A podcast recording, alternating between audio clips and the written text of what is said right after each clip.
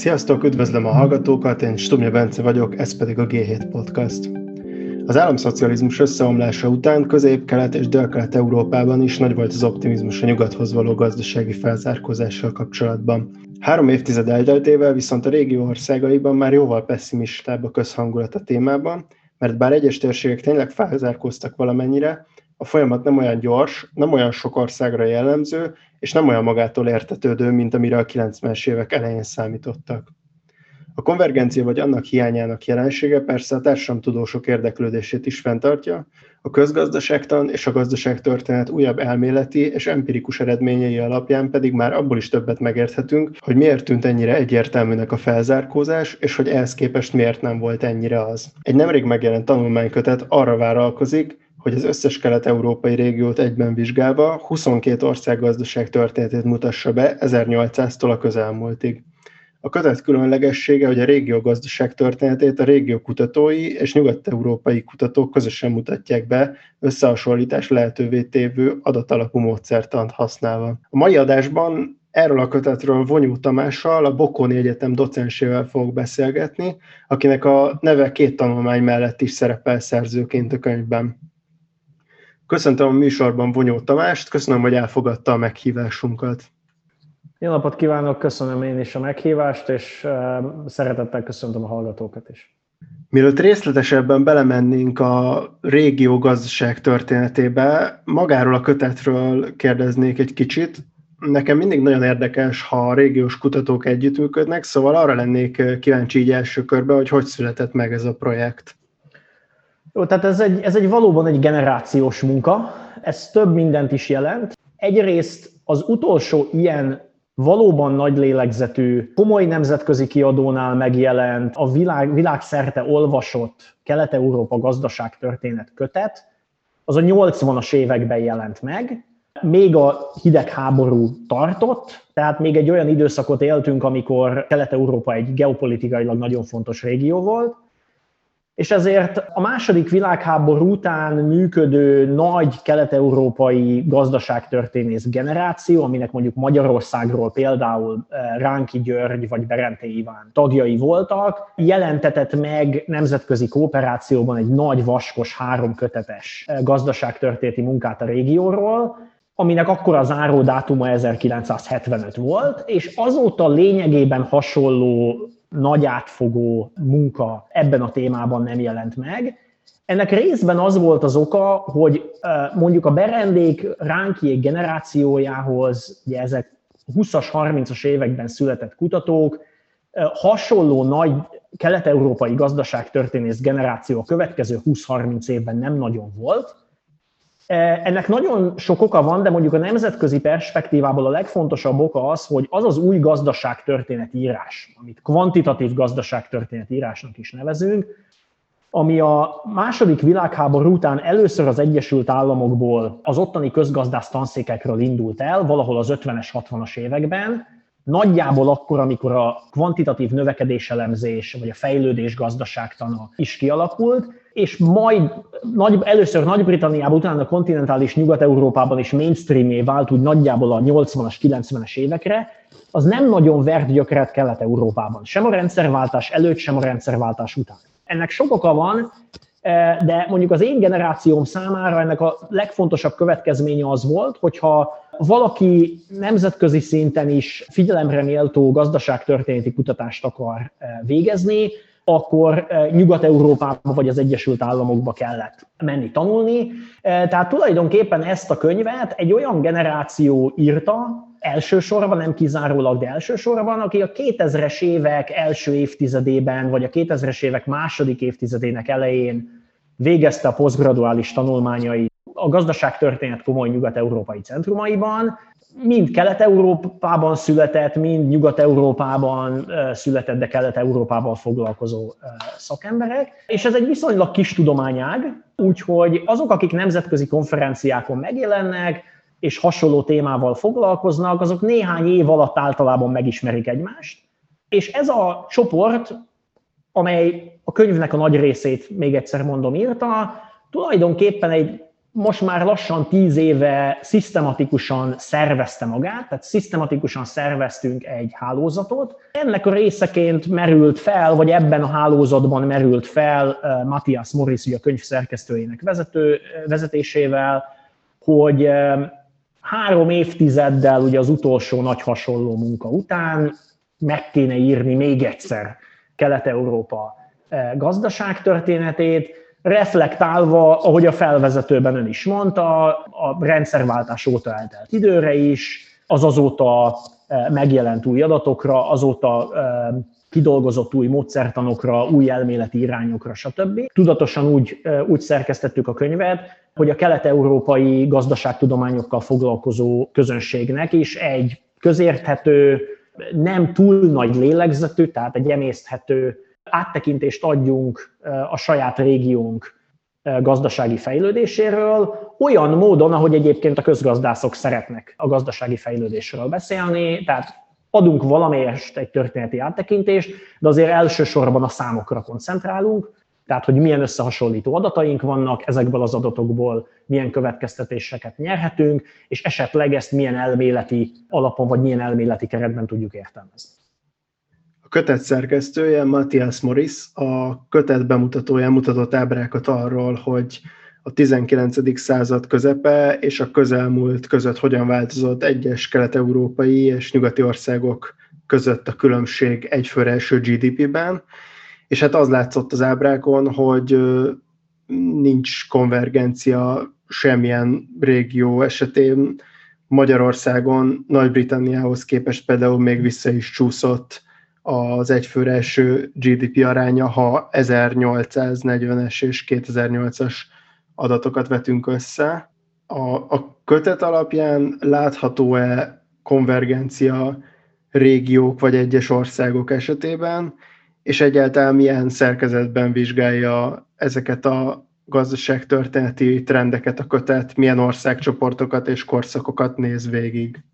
Jó, tehát akkor kezdjük a, a kérdés végével a könyvnek a szerkezete az tulajdonképpen igazodik mind kronológiában, mind pedig fő témákban. Az elmúlt, mondjuk a gazdaságtörténet írás elmúlt 20-30 évének a főirányaihoz, tehát más nagy nemzetközi hasonló áttekintő munkákhoz hasonlóan az új és legújabb kori kutatásokban külön vettük a 19. század, a hosszú 19. század második felé, tehát nagyjából 1870 és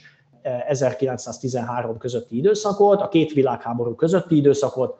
a második világháború utáni időszakot, ami mondjuk nálunk a szocializmus vagy az államszocializmus időszaka, és az 1990 utáni eh, kort, és hát nagyjából ugye ez különböző, eh, tehát ebben a könyv fejezetei, utolsó fejezetei nem voltak teljesen egységesek, de úgy legalább 2008-ig, 2010-ig tekintettük át a folyamatokat. Most minden ilyen nagy részen belül eh, volt egy fejezet, amely a gazdasági növekedéssel és a gazdasági növekedés szerkezetével foglalkozott, tehát a szerkezetváltással foglalkozott. Eh, volt egy fejezet, amely a gazdaságpolitikákkal, mind fiskális, mind monetáris politikával foglalkozott. Volt egy fejezet, amely a nemzetközi gazdasági kapcsolatokra koncentrált mind a régión belül, mind a régió és Nyugat-Európa között, és végül, ami az utóbbi évtizedek gazdaságtörténeti kutatásaiban nagyon fontos, az életszínvonal mérésével, történeti elemzésével is foglalkozott egy-egy fejezet. Na most, hogyha konkrétan a gazdasági növekedésre koncentrálunk hosszú távon, először is föltetjük a kérdést, hogy miért körülbelül 1870-el indulunk. Ennek az az, az oka egyszerűen, hogy a gazdaságtörténészek által az egész világon használt standard nemzetközi összehasonlító adatok a legtöbb országra, a legtöbb európai országra mondjuk 1870-ig mennek vissza. Azt megelőzően csak sporadikusan néhány mondjuk egy-egy évszázadra vonatkozóan vannak nagyon durva becsült adatok. Tehát 1870-től nagyjából minden évben össze tudjuk hasonlítani a különböző európai országokat, egyfőre jutó GDP-ben, népességben és így teljes GDP-ben is. És valóban azt látjuk, hogy ha mondjuk a nyugat-európai magrégió, tehát észak-nyugat-európa legfejle, hagyományosan legfejlettebb gazdaságait vesszük, akkor hozzájuk képest Kelet-Európa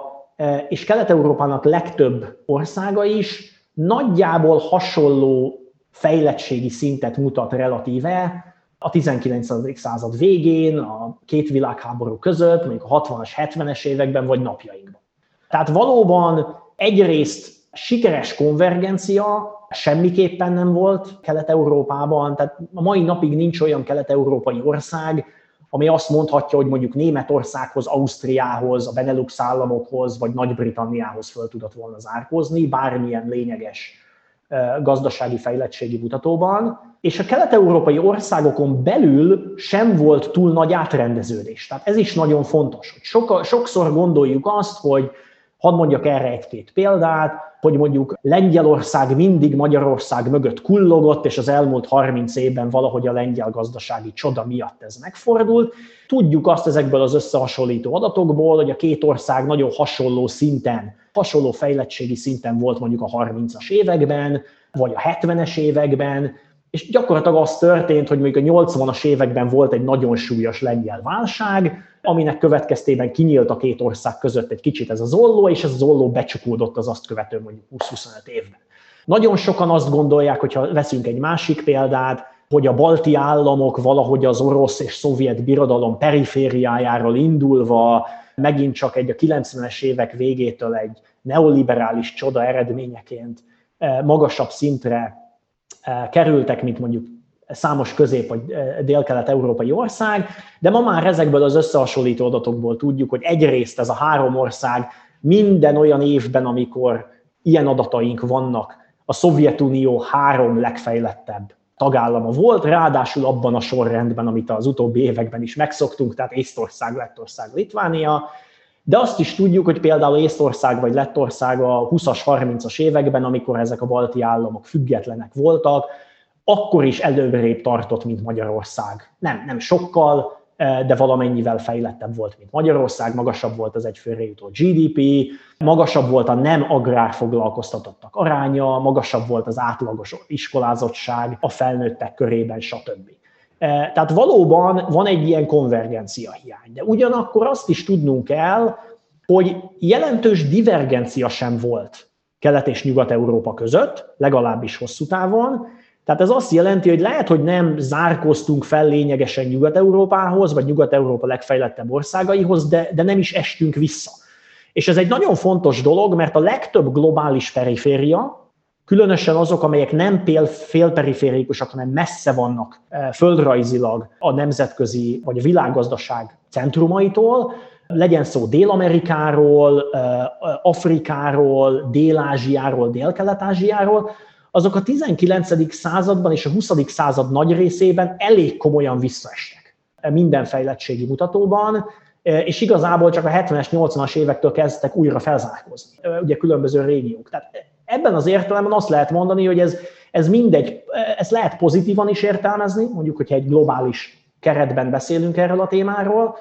hogy legalábbis ez a régió a nagyon nagy megrázkódtatások, mint a világháborúk, államszocializmus, rengeteg forradalom, eh, amely ebben a régióban volt a 19.-20. században, ezek ellenére sem esett vissza eh, mérhetően eh, Nyugat-Európához képest. Tehát gyakorlatilag nagyjából abban az ütemben tudtunk fejlődni az elmúlt 150 évben, mint Nyugat-Európa, nagyjából hasonló ütemben fejlődtek a régió különböző részei és egyes országai, de valóban mondjuk olyan sikeres konvergencia, mint például Dél-Európában volt megfigyelhető a második világháború utáni négy évtizedben,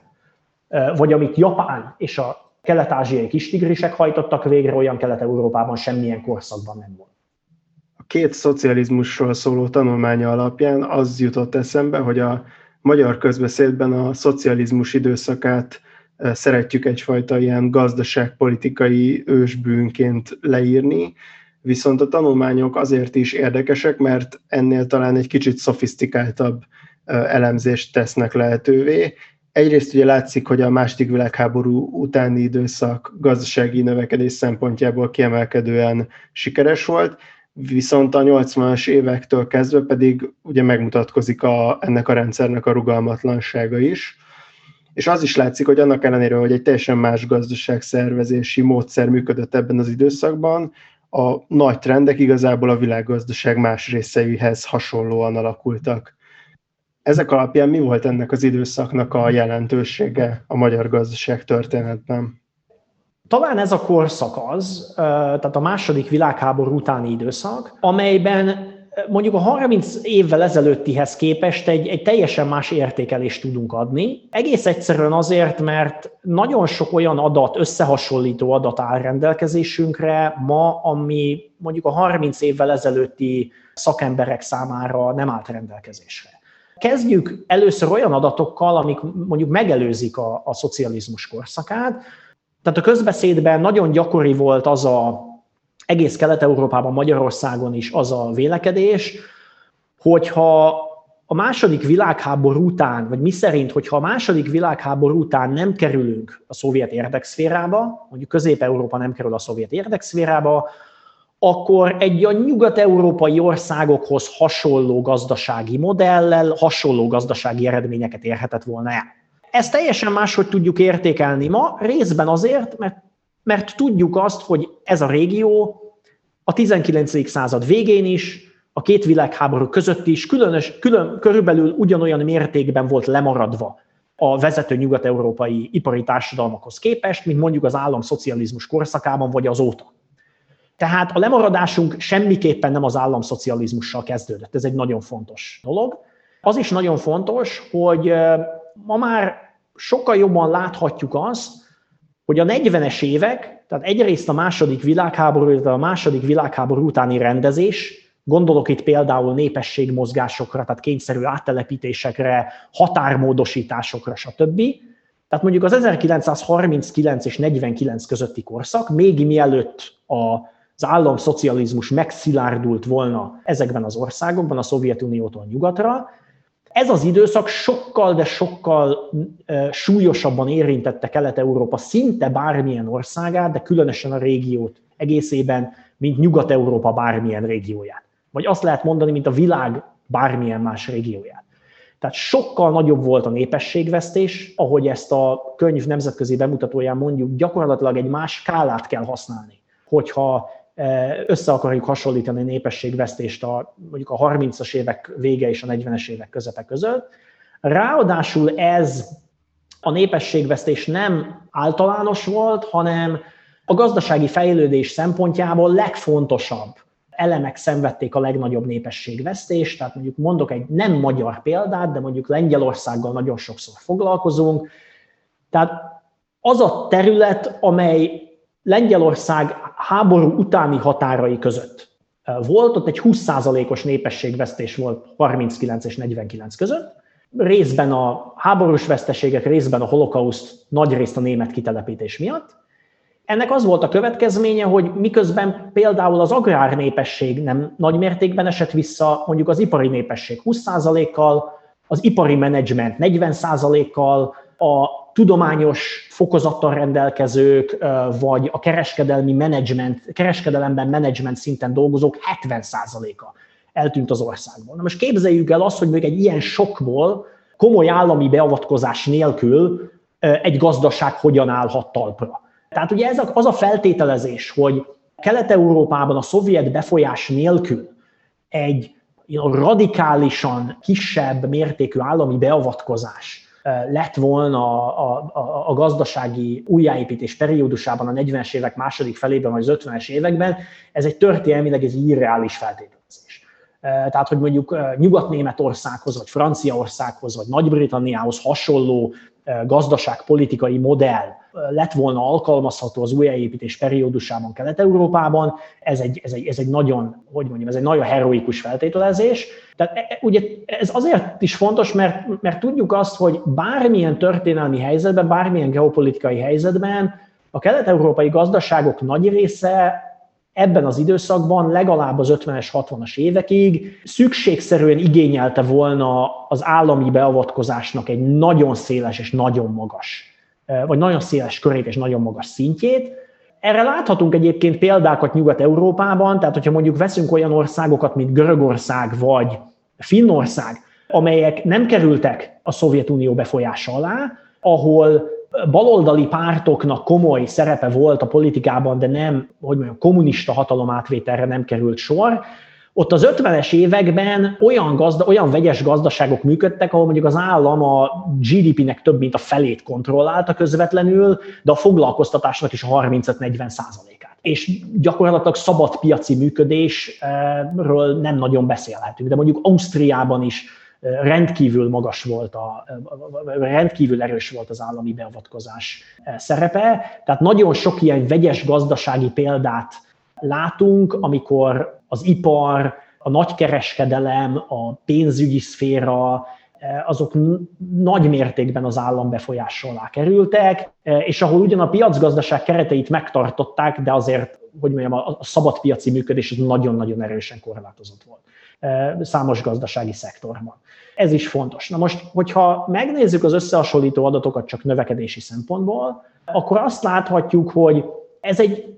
ez egy paradox időszak volt a kelet-európai gazdasági fejlődésben.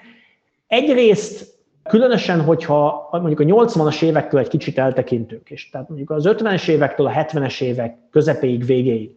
nézzük az időszakot, mondjuk ez egy negyed évszázad, soha nem volt olyan korszak Kelet-Európa történetében, amikor olyan gyors volt a növekedés, mint ebben a 25 évben, vagy 25-30 évben. Semmiképpen nem volt olyan korábbi korszak, amikor a gazdasági növekedés üteme akár csak megközelítette volna azt, amit az 50-es, 60-as években, 70-es évek elején láttunk. Nyugat-Európában is ez egy nagyon gyors növekedési időszak volt, és gyakorlatilag ez azt jelenti, hogy azért nem zárkozott fel ez a régió Nyugat-Európához képest, a magas növekedés ellenére, mert egész Európában ez a növekedés aranykora volt, és ezért ez egy, valójában az egy fontos, hogy mondjam, fontos teljesítménye Kelet-Európának, hogy a vezető nyugat-európai országokhoz képest nem esett vissza az 50-es évektől a 70-es évek közepéig, végéig. Az igaz, még egyszer mondom, amit már korábban is jeleztem, hogy a nyugat-európai perifériához, például Dél-Európához, Finnországhoz, Írországhoz képest, ez egy hogy mondjam, szerényebb teljesítmény, mert ezek az országok ebben az időszakban fel tudtak zárkozni, vagy nagyon megközelítették a legfejlettebb eh, nyugat-európai országokat, de még egyszer mondom, ez egy nagyon gyors növekedés volt, és az is nagyon fontos, hogy ugye ma már nem csak a közgazdasági diskurzusban egyre többet beszélünk, nem csak a gazdaság egészének a fejlődéséről, vagy fejlődési üteméről, hanem arról is, hogy hogyan oszlik el ez a növekedés, tehát a növekedés hogyan párosul, például a gazdasági növekedés például a, a, a, a jövedelmi vagy vagyoni egyenlőtlenségek növekedésével, és ebből a szempontból az is egy értékelhető eredmény, hogy a szocializmus úgy érte el, vagy a szocializmus az első három évtizede, úgy érte el ezt a nagyon gyors növekedést, hogy közben radikálisan csökkentek a vagyoni és jövedelmi különbségek. Ez azt jelenti, hogy mondjuk a társadalom, akármelyik kelet-európai országot vesszük, a társadalom szegényebbik fele, ugye ezt a magyar szépirodalomból is tudjuk, ugye ez a három millió kold, vagy ide tartozik a három millió koldus a 30-as években, hogy mondjuk e, e, ennek a társadalom, vagy ezeknek a társadalmi rétegeknek az életszínvonala az nem a gazdasági növeked, vagy a, a, a gazdasági teljesítmény mértékében növekedett, hanem annál sokkal gyorsabban. Tehát ez ebben az időszakban tényleg a munkásosztály jövedelmi helyzete az évente reál szinten 4-5-6 százalékkal növekedett 20-30 éven keresztül, és azért ez egy nagyon komoly, nagyon komoly eredmény. Az viszont igaz, hogy egy olyan gazdasági rendszerben jött létre, vagy, vagy olyan gazdasági rendszer hozta létre ezt a növekedési dinamikát az 50-es évektől a 70-es évekig, amely sokkal merevebb volt, mint fejlett nyugati piacgazdaságok által alkalmazott modell, és ennek nagyon nagy jelentősége lett a 80-as, 90-es években, amikor részben a technológiaváltások, eh, az energia felhasználás átalakulása, illetve a hirtelen, a világpiacok hirtelen újra nyitása, egy új globalizáció eh, miatt felgyorsult a gazdasági szerkezetváltás és a technológiaváltás, eh, iparágaknak és vállalatoknak sokkal gyorsabban kellett reagálni a változásokra, mint a 20. század közepén és ebben az időszakban, 80-as, éve, 80-as és a 90-es években Kelet-Európa nagyon lemaradt. És ugye az a gyors növekedés, amit a régió sok országában látunk mondjuk a 90-es évek végétől 2000-es években, legalább a válság, tehát a, a, ugye 2009-10-es pénzügyi válságot megelőzően, az részben ennek a 80-as, 90-es években megfigyelhető relatív leszakadásnak gyakorlatilag egy, egy megfordulás. Ez egy helyreállítási periódus lényegében. Ugye ebben az időszakban is láthatjuk azt, amiről ugye az első kérdés kapcsán beszéltünk, hogy ugyan vannak rövidebb ingadozások, tehát hogyha csak mondjuk egy évtizedre koncentrálunk, akkor láthatunk olyan évtizedet, amikor leszakad ez a régió, olyan évtized is, amikor fölzárkozik, de hogyha mondjuk a második világháború óta eltelt 70-80 évet nézzük, akkor megint csak ugyanazt lehet mondani, mint korábban mondtuk, hogy jelentős felzárkózás Nyugat-Európához képes nincs, jelentős leszakadás sincs, és a régión belül is a dramatikus, radikális átrendeződés sincs. Tehát azok az országok, régiók, amik a legfejlettebbek voltak a világháború, második világháború után, mint mondjuk kelet-német vagy kelet-németország, vagy Csehszlovákia, különösen annak a nyugati fele, vagy a balti államok, azok ma is a legfejlettebbek a régióban, és a régió legfejletlenebb országai, mint egyes szovjet utódállamok, mint Moldávia vagy Ukrajna, vagy a Balkán országai, azok az 50-es éveket megelőzően, a szocializmus időszakában is, meg ma is nagyjából a, a legkevésbé fejlett részei ennek a régiónak. Mielőtt az okokra és a magyarázatokra térnénk, még egy kicsit a gazdaságpolitikáról kérdeznék. Ez ugye a kötetbemutatón is elhangzott, hogy a gazdaságtörténészekben a konvergencia hiányára vonatkozó adatok ismeretében kezd kialakulni egy olyan felfogás, hogy a gazdaságpolitikának igazából nincs is olyan nagy ráhatása ezekre a hosszú távú folyamatokra. Ugye ez a könyvbemutatón úgy hangzott el, hogy itt már mindenféle stratégia ki lett próbálva, és tényleg semmitől nem lett konvergencia. Ön hogy látja a gazdaságpolitika mozgásterét a régióban? Az való igaz, hogy a kvantitatív gazdaságtörténészek, különösen azok, akik hosszabb távú perspektívában vizsgálják a gazdasági fejlődést, sokkal kevesebb hangsúlyt helyeznek az intézmények, gazdasági politikai intézmények, vagy a konkrét gazdaságpolitikák szerepére, mondjuk a gazdasági fejlődés összehasonlító elemzéseiben, mint ahogy az Kelet-Európában megszokott, Ugye itt érdemes elmondani, különösen mondjuk a hallgatóságon belül fiatalabb, fiatalabbaknak, Kelet-Európában a 70-es évektől a 90-es évekig a közgazdaságtannak egy nagyon sajátos iskolája nagyon dominánssá vált. Ezt Magyarországon legtöbbször összehasonlító gazdaságtannak nevezzük. Ez a nemzetközi eh, gazdaság, eh, gazdaságtudományokban is ismert, ez angolul ez Comparative Economic Systems ként vonult be közgazdaságtan történetébe. Nyugaton ez soha nem volt annyira mainstream, mint, mint Kelet-Európában. Ugye Magyarországon talán Kornai János munkájából ismerik legtöbben a közgazdaságtannak ezt az ágát, és ugye egész közgazdász generációk nőttek fel ezen Kelet-Európában. Ennek a közgazdasági gondolkodás, vagy ebben a közgazdasági gondolkodásban ez a rendszer a lelke mindennek elv, ez azért nagyon dominánsan szerepet játszott, tehát ha mondjuk Kelet- és Nyugat-Európát hasonlítottuk össze, akkor az érvelés lényegében az volt, hogy először le kell írnunk összehasonlító módon a különböző gazdasági rendszereket és az ezek által megvalósított gazdaságpolitikákat, és ebből tudjuk levezetni annak magyarázatát, hogy a különböző régiók miért teljesítenek, vagy miért mutatnak más gazdasági teljesítményt. Most ezzel az az alapvető probléma, hogy a gazdasági intézmények, tört, hogyha tör, hosszú távú történelmi perspektívában vizsgáljuk őket, a gazdasággal fejlődnek együtt, tehát a társadalmi gazdasági modernizációval együtt fejlődnek az intézmények is. Ezért az intézményeknek lehet, lehetnek okok a gazdasági, vagy magyarázhatjuk vele, velük a gazdasági fejlődést, de ugyanakkor ezek, ezek reagálnak is a gazdasági fejlődésre, és ugye különösen a 20. században Kelet-Európában az is nagyon fontos, hogy óriási sokkok érték ezt a régiót, gondoljunk csak a két világháborúra, a nagy gazdasági válságra a 30-as évek elején, nagyon komoly nemzetközi beavatkozásokra, akár a náci Németország kelet-európai terjeszkedésére, akár a Szovjetunióra gondolunk. Tehát ugye ezekre a külső sokkokra is reagálnak ezek az intézmények és a gazdaságpolitikai változások, és ugye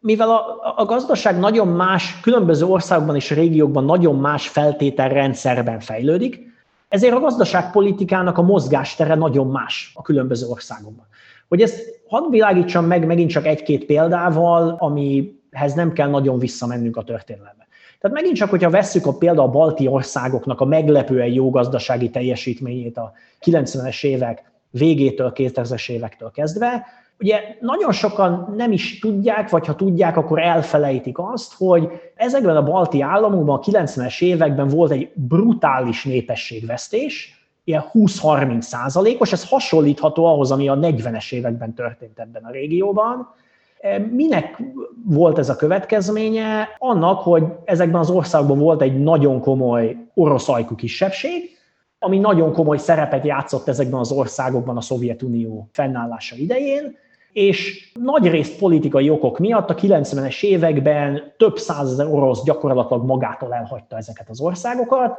aztán utána volt egy, hát mondjuk liberálisnak elég nehezen nevezhető nacionalista politika, ami mondjuk ennek a kisebbségnek azt mondta, hogy csak akkor kapsz útlevelet és állampolgárságot, hogyha egy nagyon-nagyon komoly honismereti és nyelvi tesztet leteszel, amire az orosz kisebbség nagy része vagy nem volt képes, vagy nem volt hajlandó, és ez, ez azt jelentette, hogy ezekben az országokban például a gazdasági szerkezetváltás az sokkal gyorsabban mehetett végbe, mert azzal, hogy lényegében elment az országból 20-30 százaléka a korábbi foglalkoztatottaknak, ez azt jelentette, hogy még nem volt olyan munkanélküliség, mint Lengyelországban vagy Szlovákiában a 90-es években. Ez azt is jelentette, hogy keleti agrártérségekből elment a lakosság egy nagy része, és hirtelen mondjuk a Tallinn vagy Riga agglomerációja sokkal nagyobb súly, súlyjal, vagy sokkal nagyobb részt jelentett az észt vagy a lett gazdaságon belül. Ez azt jelenti, hogy ha mondjuk Magyarországon azt a kérdést tennénk fel, hogy mi lett volna a 90-es években, hogyha egy észt vagy lett gazdaság vagy politikai modellt alkalmazunk, akkor mondjuk erre az egyszerű válasz az lehet, mondjuk az lett volna, hogy Borsodot és a Tiszán túlt kitelepítjük, tehát onnan elviszünk két és fél millió ember, megsoroltunk volna egy, egy sor súlyos válságjelenséget. Na most persze ez egy abszurd feltevés. Tehát nyilván ez, ez teljesen elképzelhetetlen lett volna Magyarországon, de ez egy jó példa arra, hogy nagyon-nagyon más feltételrendszerben tehát nagyon, nagy, nagyon volt az átmeneti gazdaságok feltételrendszere, mind belső, mind külső okok miatt a régi országai között, és ezek alapvetően meghatározták azt, hogy milyen gazdaságpolitikát lehetett, vagy milyen gazdaságpolitikát lehetett elvárni, vagy milyen gazdaságpolitikát lehetett végrehajtani ezekben az országokban. Nem csak úgy, szocializmus utáni évtizedekből hozhatunk ilyen példákat, hanem, hanem korábban. Hogyha visszamegyünk a második világháború utáni évtizedekre, akkor például a kelet-európai régión belül találhatunk egy olyan országot, amely nem szovjet dominancia alatt fejlődött, ez Jugoszlávia volt. Ugye a, a Tito és Stalin küzdelme miatt Jugoszlávia lényegében az 50-es évek elejére szakított a szovjet blokkal. Ennek ellenére, vagy hogy mondjam, ennek következtében az való igaz, hogy Jugoszláviában egy a többi országtól jelentős mértékben eltérő szocialista gazdasági modell alakult ki, de, de ez ettől függetlenül mégiscsak egy, egy államilag vezérelt, nem piacgazdasági alapú, azért a tervgazdaság, vagy legalábbis a, a gazdaság egyes szektoraiban tervgazdaságként működő gazdaság volt. Tehát, hogyha mondjuk nem szovjet dominancia, de egy erős állami beavatkozás, ugye a második világháború következményei miatt egy erős állami beavatkozás mellett folyt volna a gazdasági újjáépítés, a gazdaság újjászervezése ezekben az országokban, akkor lehet, hogy nem lett volna egy nagyon erősen központosított tervgazdaság, az szinte biztos, hogy a mezőgazdaság kollektivizálása az elmaradt volna, hiszen ez Jugoszláviában elmaradt, még Lengyelországban sem sikerült a helyi rezsimnek végigverni. Nagy valószínűség szerint a, mondjuk a, a, a, a nagyon kisboltok, tehát a kisvállalkozások, családi szintű vállalkozások államosítása nem történt volna meg, de tekintettel arra, hogy a második világháború, a holokauszt, a német kitelepítés milyen mértékben sújtotta a nagyiparban, vagy a nagyvállalatok, mondjuk a nagyvállalatok vezető rétegét, tulajdonosi rétegét, stb., Az elképzelhetetlen volt, hogy egy hogy nagyon komoly állami beavatkozást nélkülöző gazdasági modell alakult volna ki ebben a régióban az 50-es, 60-as években. Ezt például abból is láthatjuk, hogy a 40-es évek közepén a közép-európai régióban jellemző koalíciós nemzeti egység kormányok is nagyon radikálisan és nagyon gyorsan elkezdtek államosítani, és kiterjesztették az állam gazdasági szerepét, még azon a nagyon komoly állami szerepvállaláson túl is, ami már a második világháború éveiben is jellemző volt. Tehát ugye ez, ez mind a két példa példa arra, hogy részben a, a külső sokkok, részben a belső feltételrendszer eh, mennyire meghatározza azt, hogy a gazdaságpolitikának mekkora mozgástere van, és irányítja is a gazdaságpolitika, eh, eh, vagy meghatározza a gazdaságpolitika irányait is. És ugye a másik fontos dolog, hogy megint egy empirikus oldalról is megközelíthetjük, vagy, vagy az empíria szemszögéből is megválaszolhatjuk ezt a kérdést. Ugye, hogyha például a 90-es évektől eltelt időszakot nézzük, akkor a kelet-európai országok között is nagyon komoly különbségeket látunk gazdaságpolitikai irányokban, vagy gazdaságpolitikai programokban, megoldásokban. Ennek ellenére még egyszer olyan nagy átrendeződést, akármelyik komoly fejlettségi, vagy gazdasági fejlettségi mérőszámot nézünk, komoly átrendeződést nem látunk a régión belül, Különösen, hogyha a, régiónak a kisebb részrégióira koncentrálunk, ami például a könyvben is, ebben a, ebben a tanulmánykötetben is megjelenik. Tehát mondjuk a balti országok növekedési pályáját nézzük, akkor egy olyan diagramot kapunk, amiben alig látjuk, alig látszódik ugye a három ország, mert gyakorlatilag ugyanazon a pályán mennek végig eh, szinte a 90-es évek végétől kezdve, és azért voltak ott komoly különbségek a, a három ország között a gazdaságpolitikai programokban, de ugye ugyanakkor teljesen mindegy, például Csehországban milyen jó vagy rossz gazdaságpolitikákat hajtanak végre az éppen regnáló kormányok. A cseh gazdaság a vezető szerepét a régión belül soha nem vesztette el, és e, ennek még a veszélye sem merült fel. Tehát ugye itt gondolhatunk arra, hogy melyik ország vezette be az eurót, melyik ország nem vezette be az eurót. Ezek a döntések nem befolyásolták azt, hogy vagy nem rendezték át a fejlettségi rangsort Kelet-Európán belül. A könyvbemutatón ugye arról is beszélt, hogy mikor mostában gazdasági növekedést kutató közgazdászokkal beszélget, akkor ők már egyáltalán nem tekintik annyira magától értetődőnek azt, hogy az országoknak konvergálniuk kellene egymáshoz. Arról szerintem már sokat beszéltünk, hogy az adatalapú történetírásnak ugye milyen eredményei vannak, de mik azok a gazdaság elméleti fejlemények az elmúlt 30 évben, amik alapján meg lehet magyarázni a konvergencia elmaradását? Ez egy nagyon jó kérdés, ugyanis az, hogy a közgazdászok vagy a gazdaságtudományokkal foglalkozók általában feltesz, egyáltalán felteszik azt a kérdést, hogy egyes periférikus régiók felzárkóznak-e vagy nem, van-e konvergencia vagy nem, az tulajdonképpen egy olyan elméleti, vagy olyan vagy a második világháború utáni évtizedekben nagyon meghatározó növekedés elméletekből eredeztethető. Ugye a neoklasszikus növekedés elméletek mutatták ki, vagy a neoklasszikus növekedés elméletek alapján gondolta azt a közgazdász szakma, hogy amennyiben, hogy van egy úgynevezett feltételes konvergencia országok között, tehát amennyiben a fejletlenebb országok számára is elérhető a legfejlettebb technológia, illetve a kevésbé fejlett országok átveszik azokat az intézményi megoldásokat, amelyek kialakultak a legfejlettebb országokban, akkor ez alapján feltételezhetjük, hogy e, viszonylag rövid idő alatt egy konvergencia be fog következni a fejlettebb vagy a fejletlenebb, fejlettebb és a fejletlenebb országok között. Tehát ez egyrészt a 90-es években azért gondolta a közgazdász szakma nagy része, nemzetközi szinten is, mert ezen elméleteken nőtt fel az 50-es évektől a 80-as évekig. Másrészt az, az empíria szempontjából azok az összehasonlító adatok, amikről már sokat beszéltünk, azok a 90-es évek elejéig gyakorlatilag csak az 1950 utáni periódusra álltak rendelkezésre, tehát országok gazdasági növekedését, ahogy most össze tudjuk hasonlítani mondjuk az elmúlt 150 évben, a 90-es évek elején csak az 1950 utáni időszakban tudtuk megtenni. És abban az időszakban azt láthattuk,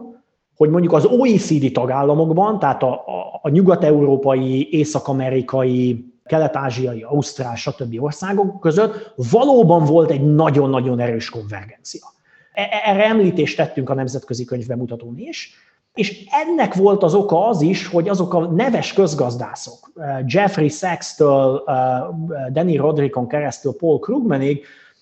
akik a 90-es évek elején megnyilvánultak ebben a kérdésben, mindenki azt gondolta, hogy Kelet-Európában is ugyanaz fog történni, mint Dél-Európában mondjuk az azt megelőző három évtizedben. Vagy ami Japánban és a kelet-ázsiai kistigrisekkel történt a 60-as évektől a 90-es évekig, tehát hogy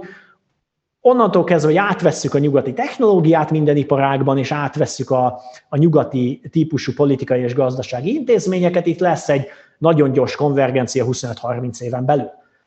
Na most két nagyon fontos dolog történt a 90-es évektől kezdve. Egyrészt, amiről már beszéltünk, ezek az összehasonlító adatok most már sokkal több országra, tehát mondjuk az 50-es évektől kezdve a világ gyakorlatilag minden országára rendelkezésre állnak,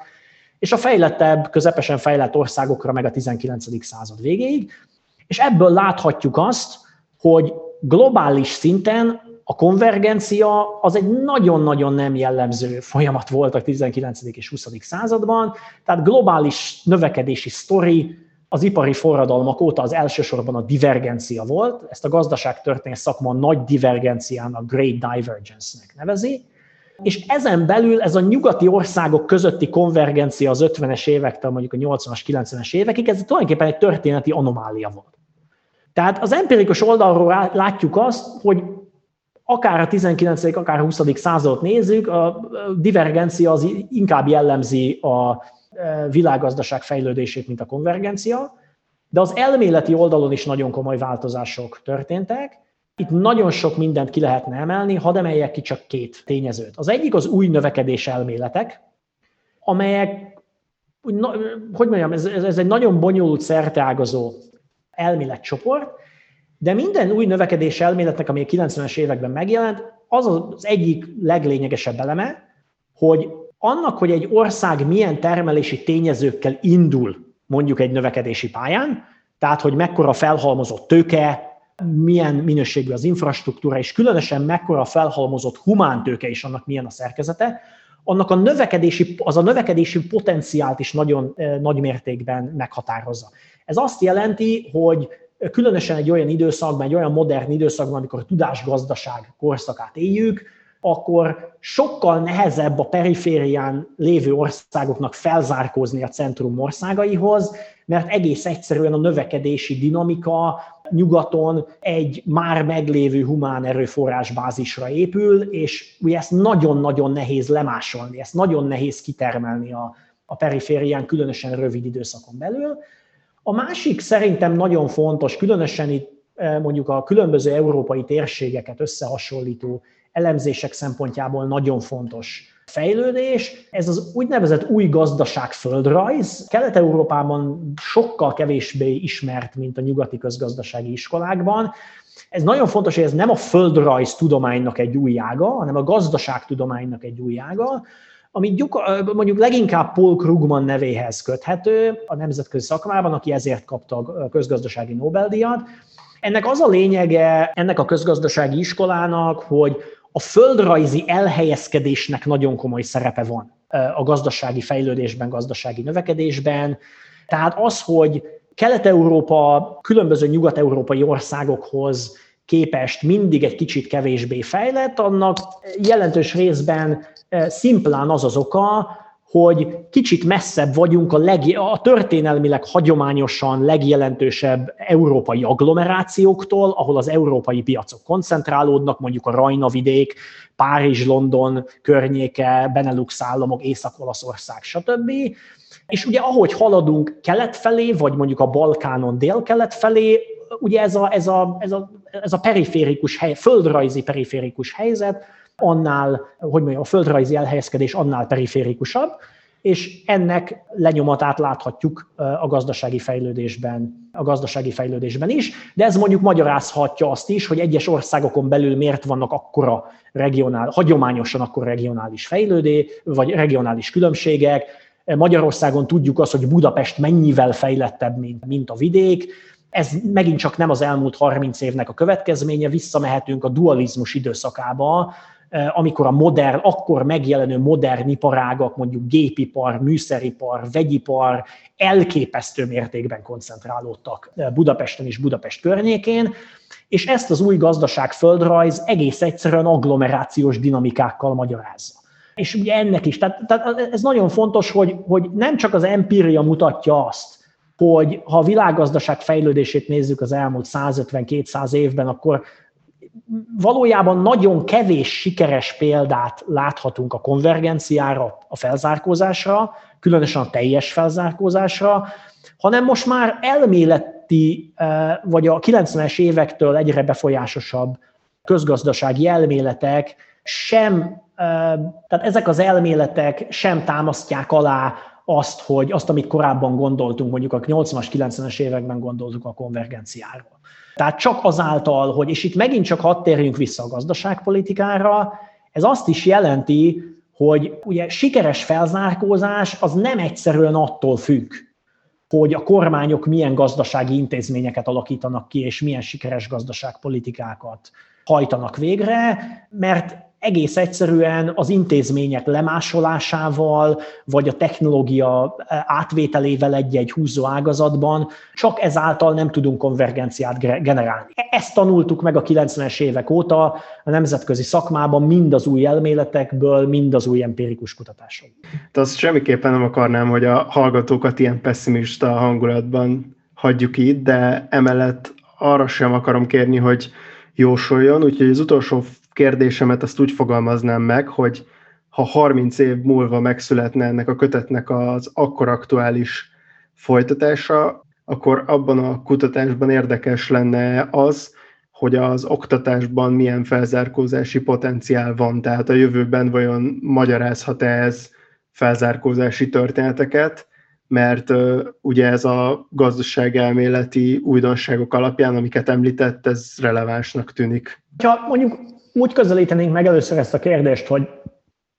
mi várható mondjuk az elkövetkezendő 10-20 évben gazdasági növekedésben, Kelet-Európában és nyugat, mondjuk Nyugat-Európához viszonyítva, akkor azt lehet mondani, hogy középtávon van egy pozitív fejlődési irány, vagy a, a, a fejlődésnek van egy komoly motorja, ugye azáltal, hogy integrálódtunk az európai egységes piacba, a meglévő feltételeink miatt kelet-európai országok elsősorban a feldolgozóiparban komoly versenyelőnyre tettek szert, legalábbis az európai egységes piacon belül, ami például Dél-Európában, mondjuk Olaszországban, Spanyolországban jellemző volt a 80-as, 90-es évekig, e, és e, ez, e, ennek nagyon pozitív növekedési eredményeit láthatjuk, akár a GDP növekedésben, akár a, a bérfelzárkózásban. Kelet-Európ, Kelet-Közép-Európában, akár csak az elmúlt 5 vagy 10 évben. Ennek egyszerűen az az oka, hogy a modern feldolgozóipari ágazatok, mint például autóipar, műszeripar, amik betelepültek ebbe a régióba, azok nagyon magas szinten gépesítettek, tehát nagyon magas egyfőre eső hozzáadott értéket állítanak elő, nagy mértékben növelik a termelékenységet, tehát amíg ki tudjuk használni ezt a versenypozíciónkat az európai piacokon belül, addig ez egy középtávon ez egy felzárkózási dinamikát biztosít ennek a régiónak. És ezt láthatjuk Lengyelországban, Magyarországon, Romániában, a balti államokban, stb. Na most a probléma az, hogy mind az empirikus kutatások, mind az új növekedés elméletek különösen nagyon nagy hangsúlyt helyeznek a humán tőkére a hosszú távú, fejlő, hosszú távú gazdasági fejlődésben. Na most ugye itt, itt, tulajdonképpen nem kell új felfedezéseket tennünk, reng, rend, rengeteg nemzetközi tanulmány van erre, az OECD, az IMF is írt ugye régiós tanulmányokat Kelet-Európával kapcsolatban, és mindegyik, minden ilyen tanulmányban feltűnik az, hogy a legnagyobb veszély arra vonatkozóan, hogy ez a felzárkózási dinamika fennmarad-e vagy megszakad-e, az az, ami a humán erőforrásokkal történik Kelet-Európában. Egyik oldalról van egy nagyon komoly elvándorlás. És ugye mindannyian tudjuk, erről magyar közgazdások is rengeteget beszéltek, hogy mindig a, a viszonylag fiatalabb, magasabban iskolázott, vállalkozóbb szellemű csoportok hagyják el ezeket az országokat. Van egy bizonyos mértékű visszáramlás, de azért ez nagyon korlátozott, tehát ez egy, ez egy komoly veszteség permanensen. És ami nagyon fontos, hogy jobb oktatást, ugye erről nagyon sokat beszélünk, hogy jobb oktatást kell csinálni, de, de ezt, ez, ez valójában egy nagyon nehéz folyamat, ugyanis a, a humán tőke az, az ez egy, ez egy na, nagyon sajátos tényező, ami saját magát termeli újra. Tehát ugye egy is, ha csak a mondjuk a formális oktatást nézzük, az iskola rendszerben a korábbi generációban ugyanabban az iskola rendszerben felnőtt emberek oktatnak, e, és termelik újra, most csúnya szóval a humántőkét, és ugye ezért ezért nagyon, tehát hogy majd egy-két évtizeden belül nagyon-nagyon nehéz úgy olyan felzárkózást elérni az oktatásban, vagy mondjuk a humántőke, tágabb értelemben véve a humántőke termelésben, hogy az az elősegítse a konvergenciánkat mondjuk 2030-ra vagy 2040-re. Itt megint csak hadd mondjak két nyugati példát, amit nagyon sokan szoktak emlegetni. Az egyik Írország példája, a másik Finnország példája. Ugye nagyon sokszor mondják oktatási szakemberek, hogy hát a finnek valahogy a 60-as, 70-es években megcsináltak egy nagy oktatási reformot, és annak már a 90-es években vagy a 2000-es évek elején meg lett a következménye. Például a gazdaság történészek, akik eh,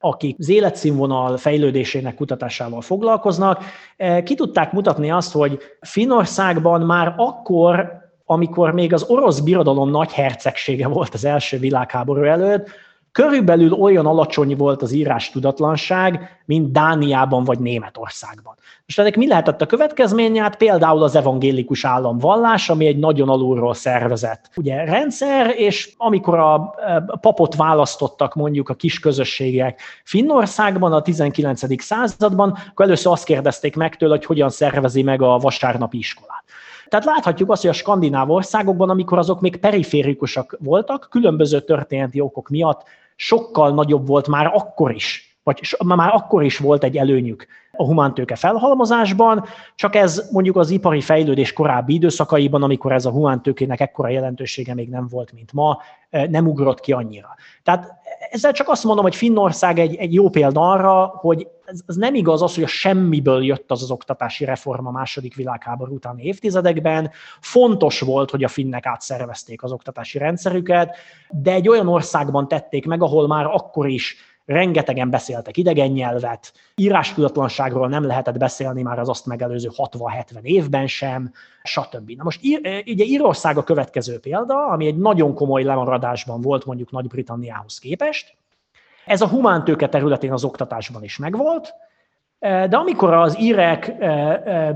átszervezték igazából a politikai rendszerüket inkább, mint a gazdasági rendszerüket, illetve nyitottak a világgazdaságra a 70-es, 80-as években. Ez egy olyan időszak volt, amikor az Egyesült Államokban, az, az USA gazdaságában komoly válságjelenségek voltak, és körülbelül fél millió ír, korábban kivándorolt ír-amerikai visszatelepült Írországba, de Nagy-Britanniából is, Londonból, Liverpoolból, Manchesterből volt komoly áttelepülés, tehát gyakorlatilag az írek a korábbi 100-150 év nagy kivándorlási hullámaiból visszaimportáltak humántőkét a legfejlettebb országokba. Na most ugye megint csak ilyen lehetősége Magyarországnak, Lengyelországnak, Csehszlovákiának, eh, vagy csehszlovák utódállamoknak soha nem volt eh, mondjuk a rendszerváltás óta. Tehát itt megint csak ugye új oktatási rendszert lehet csinálni, de ugyanazokkal a tanárokkal fogjuk csinálni, mint ami rendelkezés, eh, mint akik ma is oktatnak.